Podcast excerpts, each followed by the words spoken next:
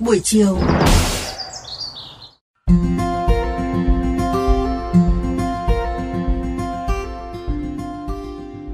Thân chào các bạn thính giả, chào mừng các bạn đã quay trở lại với chương trình Aspirin buổi chiều. Và ngày hôm nay thì chúng tôi sẽ mang đến cho các bạn những thông tin về một trong những tập quán giao tiếp lâu đời và quan trọng nhất của chúng ta.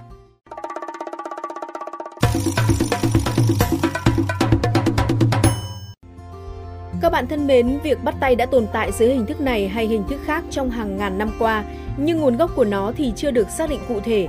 Theo một giả thuyết phổ biến, cử chỉ này được bắt đầu như một cách thực tiễn để truyền đạt những ý định hòa bình. Bằng cách xòe bàn tay phải đang không cầm nắm gì, những người lạ có thể cho thấy rằng họ không cầm vũ khí và không hề có ý định xấu với người đối diện. Một số người thậm chí còn cho rằng chuyển động lên và xuống trong lúc bắt tay là để làm rơi ra bất cứ con dao hay con dao găm nào được giấu kín trong tay áo. Tuy nhiên thì một lời giải thích khác thiên về tinh thần hơn lại cho rằng bắt tay là một biểu tượng của thiện trí. Khi đưa ra một lời tuyên thệ hoặc lời hứa, khi hai người siết chặt bàn tay, họ thể hiện rằng lời nói của họ là một sự ràng buộc thiêng liêng. Sử gia Walter Burkert đã từng giải thích về điều đó như sau. Một thỏa thuận có thể được thể hiện một cách nhanh chóng và rõ ràng thông qua ngôn từ, nhưng chỉ được thực thi hiệu quả bằng một cử chỉ mang tính nghi lễ. Những bàn tay mở rộng không có vũ khí hướng về phía nhau, nắm chặt lấy nhau trong một cái bắt tay chung. Một trong những miêu tả sớm nhất về bắt tay được tìm thấy trong một bản khắc nổi có niên đại từ thế kỷ 9 trước công nguyên. Trong đó có hình vua Shalmaneser III của xứ Assyria đang bắt tay với nhà cai trị xứ Babylon để xác lập một liên minh. Trong văn chương, nhà thơ Homer cũng đã mô tả những cái bắt tay nhiều lần trong hai trường ca Iliad và Odyssey lừng danh của mình. Trong đó bắt tay thường liên quan đến cam kết và sự biểu thị của niềm tin. Vâng thưa các bạn, cử chỉ này cũng là một mô típ được lặp lại trong các tác phẩm nghệ thuật về tang lễ vào thế kỷ thứ tư và thứ năm trước công nguyên. Các bia mộ thường mô tả hình ảnh người quá cố bắt tay với một thành viên trong gia đình với ý nghĩa một lời tiễn biệt cuối cùng hoặc một mối liên kết vĩnh cửu giữa người còn sống và người đã chết. Ví dụ như ở bảo tàng Getty có một tấm bia có niên đại 400 năm trước công nguyên với hình Philoxenos bắt tay với vợ là Philomena. Trong khi đó vào thời Rome cổ đại, bắt tay thường được sử dụng như một biểu tượng của tình hữu nghị và lòng trung thành.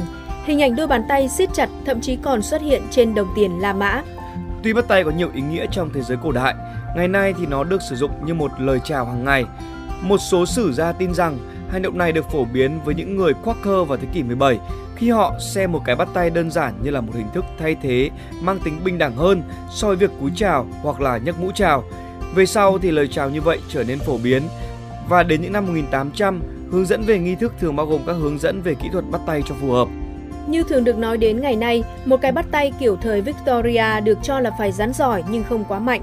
Một hướng dẫn vào năm 1877 tư vấn cho các độc giả của mình rằng một quý ông mà thô lỗ bóp mạnh bàn tay được chia ra cho mình khi chào hỏi hoặc lắc bàn tay quá thô bạo thì không bao giờ có cơ hội để lặp lại hành vi xúc phạm đó một lần nữa.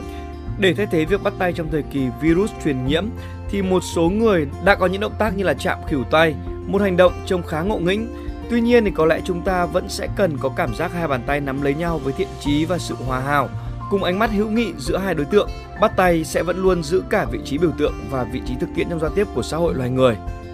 Các bạn nghĩ sao về chủ đề lần này của chương trình Aspirin buổi chiều?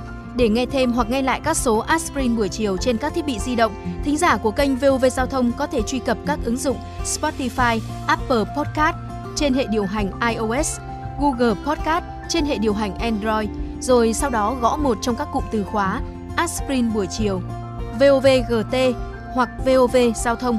Xin hãy gửi thư góp ý hay câu hỏi về hòm thư aspirin buổi chiều a.gmail.com hoặc qua fanpage Aspirin buổi chiều của chương trình.